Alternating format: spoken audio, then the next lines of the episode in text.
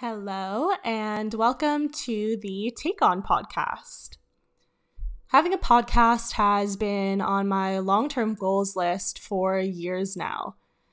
It was something that I wanted to start in around five years once I'd hit certain milestones in my career. But recently, I've been reflecting on this and realizing that there's really no reason to wait. So here we are. This podcast will be centered around business and self development, and it will feature some exciting guest speakers so you can hear their take in addition to my own. But today I want to talk a bit about the path that's led me to where I am now. Not only is this a good place to get started and give you some context about me if you don't know me personally, or even if you've just gotten to know me recently, but also it's something I've been thinking quite a bit about recently. I was digging through some super old photos and found a Snapchat of, or sorry, a screenshot of a Snapchat of me in my childhood bedroom at 16 years old wearing a pink tank top with awful blonde highlights. And I was sobbing, crying and I had written, I just want to live in a big city, have a cool job, and a nice boyfriend.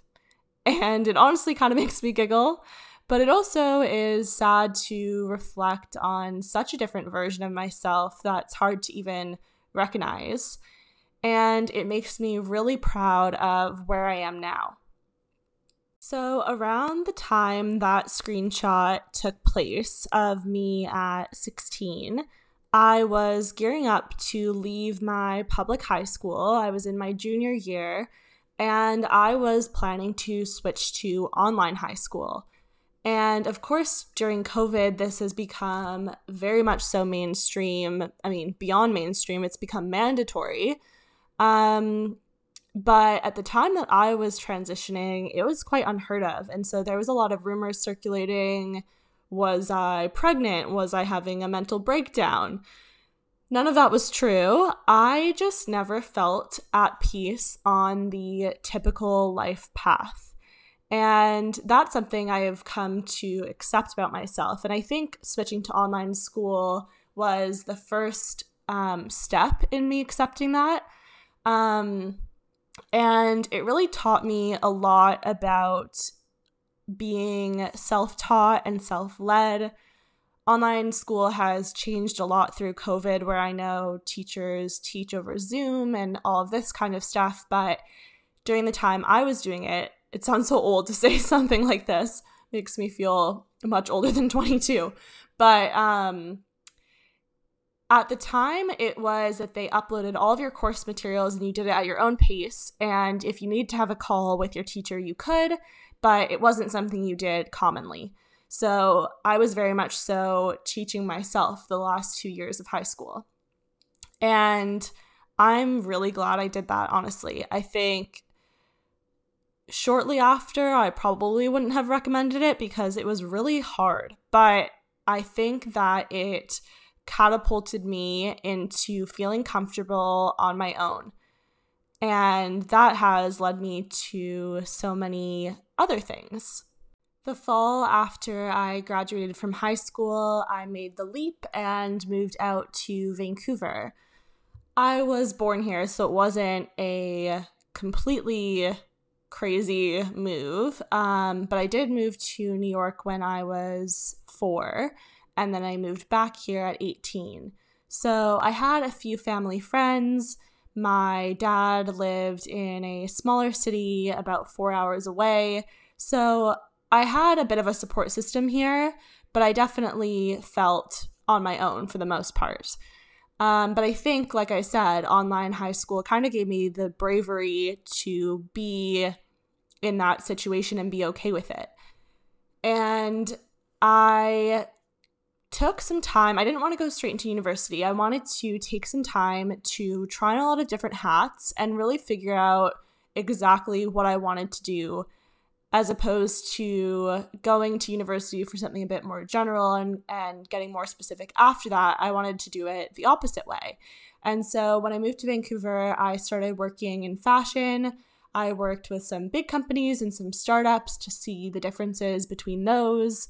I dabbled in modeling and I attended a lot of events. And I guess that sounds kind of glamorous. And in moments, I felt like it was. And in moments it was a lot of grunt work and a lot of me being totally exhausted after a long day of work but saying yes to absolutely every any and every opportunity that came my way whether that be work or social anything i got asked to do i said yes and so i was able to pack a lot into a short amount of time and really figure out what I wanted to do. And so after that, I decided to go into fashion marketing at a smaller university here in Vancouver.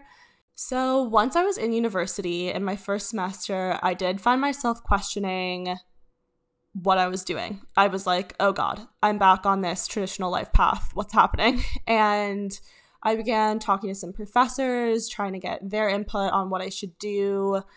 Um, I was getting, you know, mixed reviews, and um, I had one professor that was really encouraging me to leave the program and saying that they felt they could see me thriving more if I had that off my plate. And so there was a lot of thought that went into this, but I decided to stick with the program and ironically, half of it ended up being online. But I decided that I could be in a traditional situation and still make life my own, which, I mean, of course, that seems so obvious. But when you're so engulfed in something like university, it's hard to look outside. Um, my university experience was, although I say traditional, um, it wasn't. I was still living in an apartment very close to downtown Vancouver, um, not in a dorm or anything like that. So um, I did have a sense of a life outside of school, and I kept my job as a web, web coordinator for a clothing line and was able to learn a lot from my boss at that job and was able to travel with her to some trade shows with a different company she was working with and um, I really learned a lot along the way. And it really affirmed the fact that I wanted to do my own thing once I graduated. And I began to try to figure out what that looked like. And I worked through some ideas of consulting on different things like doing social media management or, you know, things more along those lines or starting my own company. I came up with a lot of different ideas for companies and I would run them by people whose opinions I value very much and do a lot of market research. And a lot of those ideas got squashed, whether those be from people I was talking to or from my own market research, where I would just realize that an idea was simply not viable. And eventually I came to the idea for Remint, which is my clothing rental platform that will be launching this fall, but I've been working on it for quite some time now.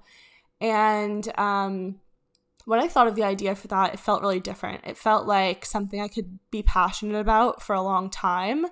It felt like it just it felt like a good idea, I guess. And when I did the market research on it, it felt even more right. And that was definitely not something I'd felt with any of the other ideas. I think anything else that I did market research on, I felt a little squashed, like it wasn't quite right. And with Remint, the pieces just began to fall into place. And so suddenly I found myself a full time university student working as a web coordinator and working on getting started with my first business. And for a while I had a lot on my plate and I was a major workaholic. My friends always joked about me coming out with them and uh, 11 o'clock would roll around at the club. I'd been there for an hour and I would say, okay, guys, well, I think I'm going to get going soon. And it was a big joke, but I was really burnt out. I had a lot going on and I ended up um, quitting my job and eventually graduating university. And now I'm able to f- put my full focus on Remint, which is really exciting. And I feel really lucky to be at the point that I'm at.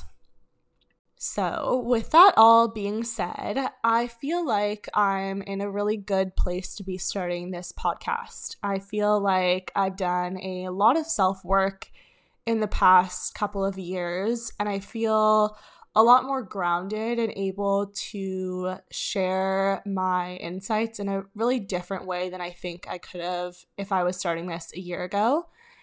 And I think it'll be really exciting for you guys to come along for the ride in this new chapter of my life as opposed to me starting this in five years and just looking back on all of this. I think it'll be really cool um, to be able to share along the way. And um, yeah, being a value driven content creator is something I've been thinking about for a long time because those are really the only people, besides people I know in person, that I follow. And I didn't really know how I wanted to execute bringing more value um, in my internet presence. And doing the podcast feels really right. And I think from there, I'll be able to transition more value into um, other social platforms that I have, like Instagram and all of that. And so, yeah, I'm really excited. I hope you guys tune in for future episodes where I'll get really into specifics about some different topics and have some really great guests on that I think will be fun, happy hour vibes, but also bring a lot of value. And to bring it all full circle, um, I feel like I have created a life that 16 year old me would be so thrilled by. I'm sitting in my beautiful downtown Vancouver apartment overlooking the boats going by while I uh, record this episode. And I'm here with my cute little black cat, Nori, and I have beyond a cool job, I would say. Um, working for myself at this age feels so dreamy and I feel so lucky. Um, and I have a nice boyfriend too, so that's good too. Um, but anyways, um, yeah, I feel in a good place to share my journey, and um, I'm really excited for where this will go. So I'll talk to you soon.